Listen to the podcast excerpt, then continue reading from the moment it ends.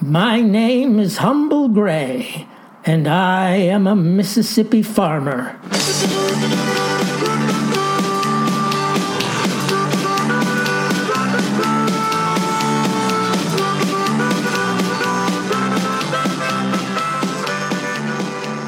Plenty of excitement last Saturday. Plenty of excitement. Trouveau's fraternal organization, the Improved Order of Heptasophs, Lodge 23, held its annual talent show, and oh, if it didn't stir controversy. Seems word leaked out that one of the acts could be a mite contentious. Delightful to some, not so much to others, or so the grapevine inferred. Well, I'd no opinion this way or that, but as was my habit, I attended this year's performance and can explicate what transpired. Now, the Heptasophs, they're a jolly bunch, brimming with good fellowship. Not a member myself, but many's the time they've hosted me, proffering ale and a zestful game of rummy charitable too, with their clothing drives and toy drives and food drives and just about any kind of drive you can think of. You dream up a drive, they'll likely do it. Anyway, come Saturday night, and we're in the James Morey Henson High School auditorium, where yearly the show is held. They typically draw a healthy crowd, the Heptasophs, and tonight was no exception. But I noticed that, in fact, the audience was even larger than usual we had been joined, I apprehended, by members of the Zaire County Baptist Church, including the Reverend J. Pearson Haynes himself. I recognize said congregants and their spiritual leader because, as I've previously recounted, I briefly attended their chantry following a minor misunderstanding at my usual house of worship. You may also recall that the bulk of the Zaire County votaries are, unlike yours truly, African American. And by bulk, I mean 100%, which led to another minor misunderstanding during a discussion of slavery reparations that prompted the Reverend to suggest I seek yet another ministry even farther away. But water under the bridge, I say, and I lifted a palm in greeting to Reverend Haynes, who repeated the gesture, though perhaps with less enthusiasm than one might expect from a man of the cloth. Even so, I approached the good Reverend to express how pleased I was that his congregation had taken such an interest in a local Trouveau entertainment. We attend not for pleasure, intoned he in that impressively sonorous voice of his. No, Brother Gray, we have been apprised of a possible affront to racial sensitivities at this very performance, and we are here to audit, not enjoy.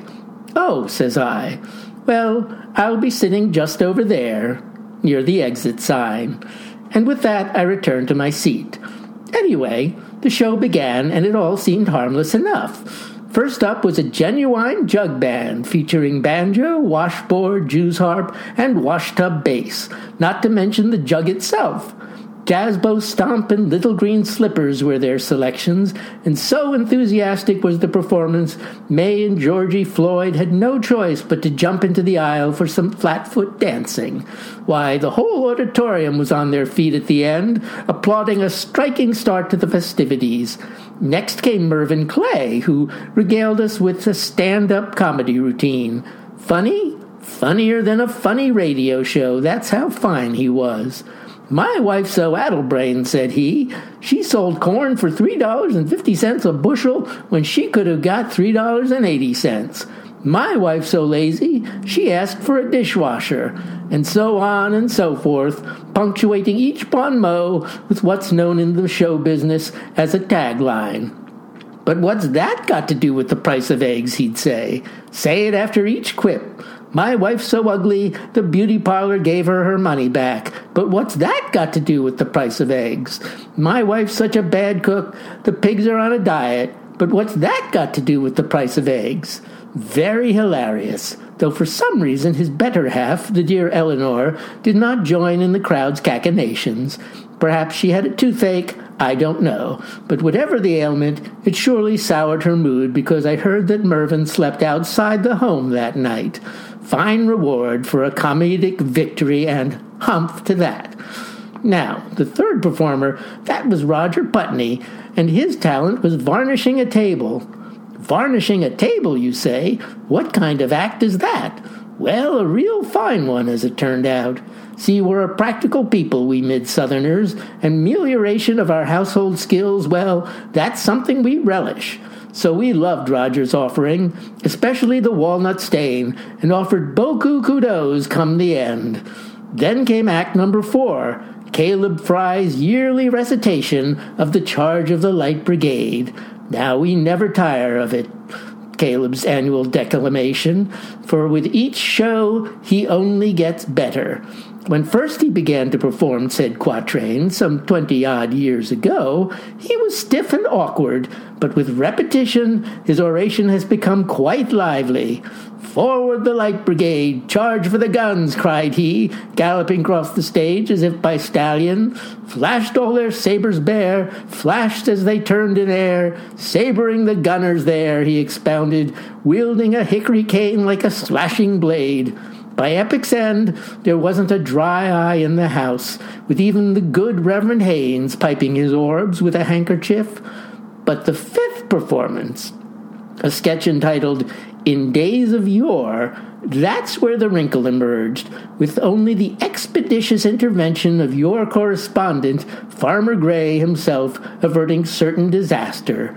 'Twas the invention of Lyle Roche, this routine, Lyle, a 25 year member of the Heptasophs, semi annual blood donor and home brewer of craft beer. Lyle, proprietor of Roche Temperature Control, ready to brave sub freezing temperatures should your furnace quit midwinter. Lyle of quotidian habits and anodyne pleasures. Not the type to foment a rumpus, or so you'd imagine. But on this night, well, all in good fun, he thought, but the attendees were divided. So out steps Lyle in costume, 99% of which, 99%, surely sidestepped offense. Striped jacket with wide, sharp lapels, white dress trousers, a natty red bow tie, and an old fashioned top hat acquired from where I do not know. The only element that might spark disputation was as follows Lyle's rather liberal application of, of shoe polish to his Caucasoid visage. That's right, dear listeners, our Lyle was in blackface, and the reaction? Decidedly mixed, ranging from outright laughter to suppressed guffaws and, from the Zaire County contingent, hoots and catcalls. So vociferous were the last, with Reverend Haynes and his congregants leaping from their seats to hurl their verbal brickbats, that we, the citizens of Trouveau, feared for progression of the talent show. So it was that I'd little choice but to intervene, for I am a farmer, and a farmer can broach all matters of race and culture, broach them via the respect his vocation engenders. I therefore rose and ascended the stage, an unflappable agrarian, entreating calm. Compose yourselves, please, says I, for all is not as it seems. Really, then, calls out Reverend Haynes, and how does it seem to you, Brother Gray? Well, now, says I, let me respond with, an anti- with a hypothetical antiphon, i.e., a story that, even if it didn't occur, could have occurred and may thereby offer a real life lesson. The tale of a gentleman called, well, we'll call him Tucker, or Tuck for short. Now, one thing you've got to know about this fictional Tuck he loves a bargain. Addicted, you might say. Can't pass up a discount even on that which he'll never need. But you're allergic to peaches, says his wife, the lovely and long suffering Margaret. They were on sale, replies he, a dollar a pound, so I'll take my chances. And so it went through the whole of their years together, including the day the couple passed the local tanning salon. Look, says Tuck, spray tans, twenty dollars, down five dollars from last week. Quite the bargain. Tucker Lewis Cooper, says Margaret, you are not getting a spray tan. You ain't no Hollywood star, and besides, we can't afford it. Nay, Margaret, says Tuck, I can't afford not to, not at that price. So Margaret rolled her eyes and sighed as Tuck walked through the salon's glass door, emerging half an hour later with his skin a nice presidential orange. You look stupid, said Margaret. I do not, said Tuck. I look like forty five. and his wife had to admit that folks on the street granted, greeted her man with new respect, treating him with deference owing to his newfound resemblance to our great commander in chief, Mr. Donald J. Trump. See, said Tuck the next day as the couple promenaded down the same street, fielding respectful greetings from their fellow townspeople. "'Twas wisdom led me through that door yesterday, and now I'm the pride of the municipality. And another thing, but with that he pulled up short in front of the self-same salon, goggle-eyed. Look at that, says Tuck. Spray tans, fifteen dollars. Five dollars less than yesterday. Now that's a bargain. Tucker Lewis Cooper, said Margaret, once again invoking his full moniker, Christian Middle and Family. You are not getting another, but it was too late. Her husband was already through the door and swiping his credit card, intent on an even cheaper treatment than the day before. When next his wife saw him, Tuck was a middling bronze, and when friends commented on his shade, he took to telling them he'd just returned from a Caribbean cruise. Fancies and reveries, scolded Margaret, but at least you've got it out of your system. This bargain mania. An assertion that proved untrue when, next day, Tuck and Margaret passed the salon yet again, with the young man noting that the spray tans were now a mere ten dollars. Ten dollars, cried Tuck. Who could have foreseen this event? Not I. But his wife would indulge no further epidermal adjust- adjustments and threw herself across the salon door. It would be easier for a camel to pass through the eye of a needle than for you to breach this entrance, said she, and that's a fact. But that Tuck, he was a man obsessed, and cantered round the other side of the building, where he banged on the locked back portal. The proprietress, Miss Rose, swung wide the door, there to find her customer of the previous two days begging ingress that he might take advantage of the newly lowered price. So it was that Tuck greeted his missus shortly thereafter, sporting a mahogany bark. You best wear bright colors at night, said she, lest you be struck by an automobile. And that was all she said for the rest of the day. Now, considering her vexation, you'd have expected dear Margaret to have balked at still another stroll down the path of temptation. But comes day four, and husband and wife are traversing the same thoroughfare. Perhaps the poor gal thought Tuck could not possibly bear another onslaught of chemicals, that his flesh had become so impregnated with tanning ingredients, body and mind would reject additional variants. Or maybe she imagined that the salon's prices could go no lower.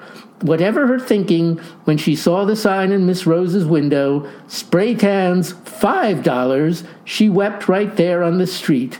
Oh, husband, sobbed she, if you patronize that establishment one more time, I will go home to mother. Your mother lives with us, he reminded her, and besides, any woman who fails to appreciate a bargain is not a fit mother for my future children. And with that, Tuck underwent his fourth spray tan in his many days. Now, I won't say the fellow was dark, but afterwards, as he strode down the sidewalk, some folks regaled him with a sincere Happy Kwanzaa, while others asked Margaret if the gentleman at her elbow was following her. It was only on the fifth day that Tuck's missus breathed a sigh of relief, for as they passed the salon on their way to church, a sign in the window read, Gone out of business. Seems Miss Rose had dropped her prices so low she couldn't pay the rent. Margaret's delight was matched only by her husband's peevishness, for clearly he had anticipated another spray tan at two dollars and fifty cents. My story ended, I queried the audience. Ladies and gentlemen, said I, of what crime was Tuck guilty? Racial insensitivity, as evidenced by the color of his skin, or over tanning, consequent to the allure of bargains? If the former, then you must find fault with Lyle's appearance and hurl invective. But if the latter, then you must be tolerant of Lyle's aspect, for he will have no more violated the mores of racial tolerance than a man seeking bargains, perhaps too many of them, at Miss Rose's salon. Well, the audience descanted at length until the good Reverend Haynes declared, Farmer Gray, if, as you assert, this man is guilty not of racial appropriation, but of extreme cosmesis, then we will quieten our objections with no further obstruction of his performance. We're most grateful, Reverend, said I, and with that I took my seat, confident that we had forborne the scourge of intolerance. That is, until Lyle began to sing, for his chosen number was Darktown Strutter's Ball. Put a bit of a pin in my thesis, I guess, and audience reaction was again not wholly positive. Oh well, play me out, Zeke.